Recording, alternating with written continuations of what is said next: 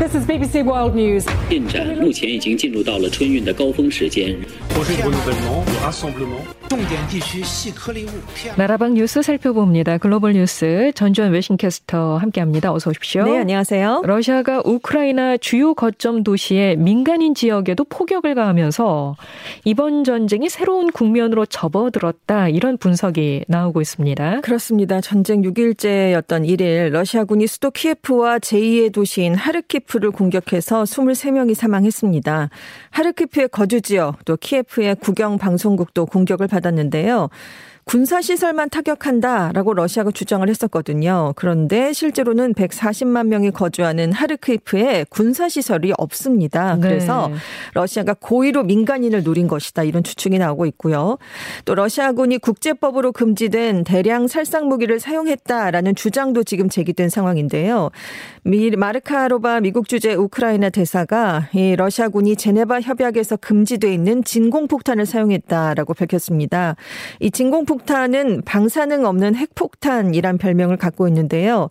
산소를 빨아들여서 강력한 초고온 폭발을 일으켜서 사람의 내부 기관에 손상을 주는 비인도적인 무기입니다. 아, 무서운 무기네요. 그렇습니다. 예. 그래서 우크라이나에서 인도주의 위기가 이렇게 높아지니까 지금 국제 형사 재판소가 전쟁 범죄에 관한 조사에 들어가기도 했습니다. 네. 전문가들은 지금 접경 지역에 배치되어 있는 러시아군의 4분의 1이 아직 투입되지 않았다. 그래서 우크라이나 군의 강력한 저항 에 가로막혀서 진격 속도가 느려진 러시아 군이 그로 인한 좌절감 때문에 한층 가혹한 공격으로 전환할 수도 있다. 이런 우려를 나타내고 있습니다. 네. 러시아가 우크라이나 침공을 개시한 지 엿새째를 맞고 있는데, 어, 당초 빠르게 수도 키예프를 장악하겠다는 구상이었지만, 전황은 예상과 다르게 흘러가고 있어요. 그 이유가 뭘까요? 미국의 인터넷 매체 복스가 원인을 좀 분석을 해봤는데요. 먼저 러시아 당국이 우크라이나 정세에 대해 오판했다라고 진단을 했습니다. 예. 러시아 연방보안국은 우크라이나 정부에 대한 국민들의 불신이 깊기 때문에 낮은 수준으로만 저항을 할 것이다. 이렇게 분석을 했다는 건데요. 그래서 선봉에 선 부대를 전투 경험이 없는 20대 초반의 징집병 위주로 편성을 했다고 합니다. 네. 그것도 이제 저항이 별로 없을 거로 봤기 때문이라는 거죠. 그래서 당초 러시아군은 48시간 안에 키예프 시내 진군을 목표로 속전속결을 준비했던 것으로 전해졌는데 그래서 러시아 정찰 부대와 낙하산 부대가 보급 부대와 떨어져서 고립된 상황을 보면 러시아가 장기전은 대비하지 않았다. 이걸 보여주는 것으로 분석이 되고 있습니다. 하지만 젤렌스키 우크라이나 대통령이 저항의 상징으로 떠오르면서 국민들을 결집시키고 있고요. 또 우크라이나 군에 대한 국민들의 신뢰는 높습니다. 그래서 시민 저항 세력이 결사항전에 나서게 된 걸 러시아가 예상하지 못했다는 지적입니다. 네. 또 군사 전문가들은 작전 실수도 이어지고 있다 이렇게 분석을 하고 있는데요. 군사력 증강을 고려한 효과적인 전략을 설계하지 못했고요. 러시아 전투기 활동 반경이 크지 않아서 제 역할을 다하지 못하고 있다 이렇게 분석을 하고 있습니다.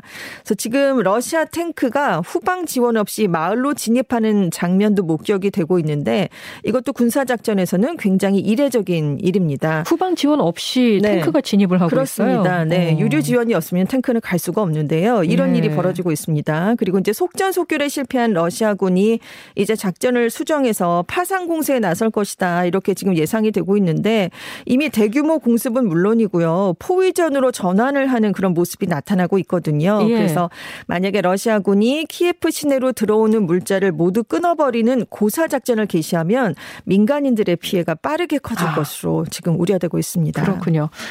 이 미국과 서방이 러시아의 우크라이나 침공에 대비, 대응해서 러시아에 대한 경제 제재안을 계속해서 내놓고 있죠. 그렇습니다. 미국 재무부가 28일에 러시아 중앙은행과 국부펀드, 러시아 재무부와의 거래를 전면 차단하는 제재를 실행한다라고 밝혔는데요. 예. 이에 따라서 러시아 중앙은행이 미국에 소유하고 있는 모든 자산이 동결됩니다.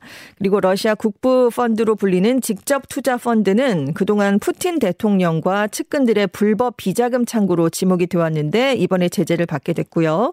미국 당국자는 이번 조치가 러시아 금융기관에 대한 서방의 제재에 러시아 정부가 대응할 수 있는 수단을 봉쇄한다는 의미가 크다 이렇게 설명을 했습니다. 네. 이 러시아 중앙은행이 지금 미국을 비롯해서 다른 서방 국가들로부터 제재를 받고 있거든요. 그래서 달러뿐 아니라 유로, 파운드, 엔화 자산을 판매할 수가 없게 됐습니다. 그렇게 러시아 통화 당국이 통화 시장에 개입할 수단이 제약을 받으면서 지금 러시아 루블화 가치는 하락을 하고 있고요. 인플레이션 상승 압박을 받고 있습니다.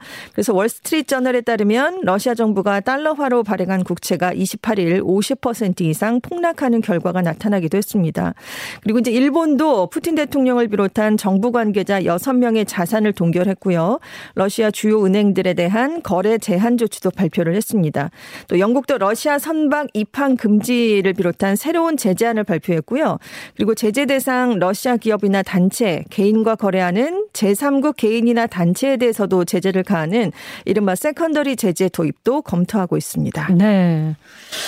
자, 러시아의 애초 예상과 다르게 지금 진전이 네. 되고 있기 때문에 러시아 입장에서도 네. 빨리 지금 어떤 출구 전략이 좀 보여야 할 것 같은데 그래서 러시아와 우크라이나가 협상이 열렸었단 말이에요. 그런데 아무 성과 없이 끝난 것 같아 보이고 어, 성과라고 할 내용이 2차 협상을 한다라는 네. 내용이었잖아요. 오늘 열린다는 거죠? 진짜 러시아 측의 발표는 그렇습니다. 뭐 터키 쪽에서는 오늘 안 할 수도 있다 이런 얘기가 좀 나와서 좀 엇갈리고 있긴 한데요. 러시아 통신들은 이렇게 보도를 하고 있습니다. 예. 말씀하신 것처럼 지난달 28일에 1차 협상을 했고요. 이틀 만에 다시 만나게 됐는데 1차 협상이 이루어진 뒤에 양국이 첫 번째 회담 내용은 비공개로 처리를 했습니다. 그좀 결론을 내진 못했고 서로 합의를 고민할 몇 가지 의제를 확인했다 이렇게만 얘기를 했는데요.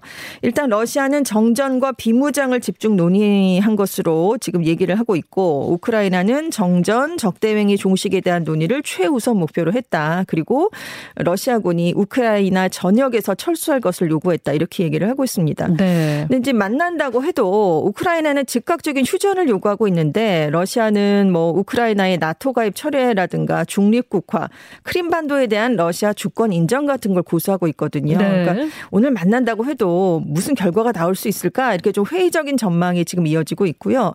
무엇보다 러시아가 협상을 하는 중에도 지금 민간인 거주 지역을 무차별 포격을 하고 있습니다. 그래서 러시아 측의 진정성을 기대하기는 어렵다. 이런 관측이 우세한 상황입니다. 네. 평행선을 달리고 있는 것 같아서요. 네. 이것도 참 걱정입니다.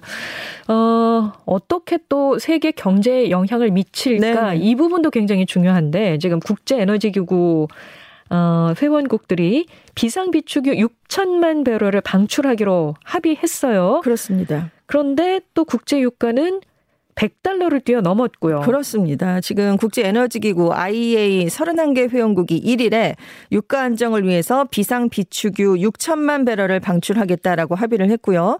상황에 따라서 추가 방출도 검토하기로 했습니다. 예. 국제 원유 시장에 러시아의 우크라 침공으로 인한 공급 부족은 없을 것이다라는 강한 메시지를 주기 위한 조치다 이렇게 설명을 했는데요. 지금 이번 방출량이 세계 하루 소비량보다는 적습니다. 그 중에 절반은 미국에서 나올 예정입니다. 상황이고요. 하지만 이런 조치에도 불구하고 국제 유가는 오름세를 이어갔는데요. 뉴욕에서 서부 텍사스산 원유 선물은 10% 넘게 뛰면서 배럴당 105.61달러를 기록을 했는데 이 상승폭이 2020년 5월 이후에 가장 컸습니다. 또 브렌트유 선물도 배럴당 106.77달러로 9% 상승하는 그런 결과가 나왔는데 역시 2014년 7월 이후 최고치고요. 네. 서부 텍사스산 원유도 2014년 6월 이후에 최고치를 기록했습니다. 있습니다. 예. 바이든 미국 대통령이 우리 시간으로 오늘 오전 11시에 국정연설을 하게 되는데요. 어, 역시나 러시아의 우크라이나 침공에 그 초점이 맞춰질 것으로 알려지고 있죠. 그렇습니다. 우크라이나 사태와 관련해서 러시아를 규탄하고요. 강력하게 대응할 것을 다짐하면서 미국 주도로 동맹과 파트너를 규합한 대규모 제재 등 외교적인 결실을 부각할 것으로 보인다고 AP통신이 전했습니다. 또 통상 국정연설에서 국제사회 전반에 대한 과제를 또 쭉 언급을 해왔거든요. 그래서 예.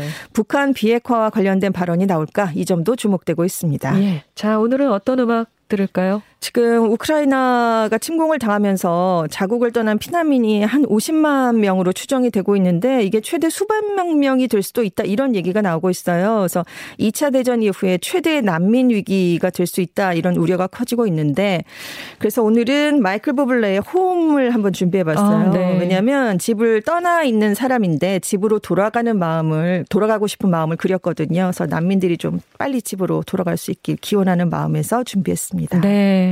우크라이나의 평화를 빕니다. 마이클 부블레의 홈.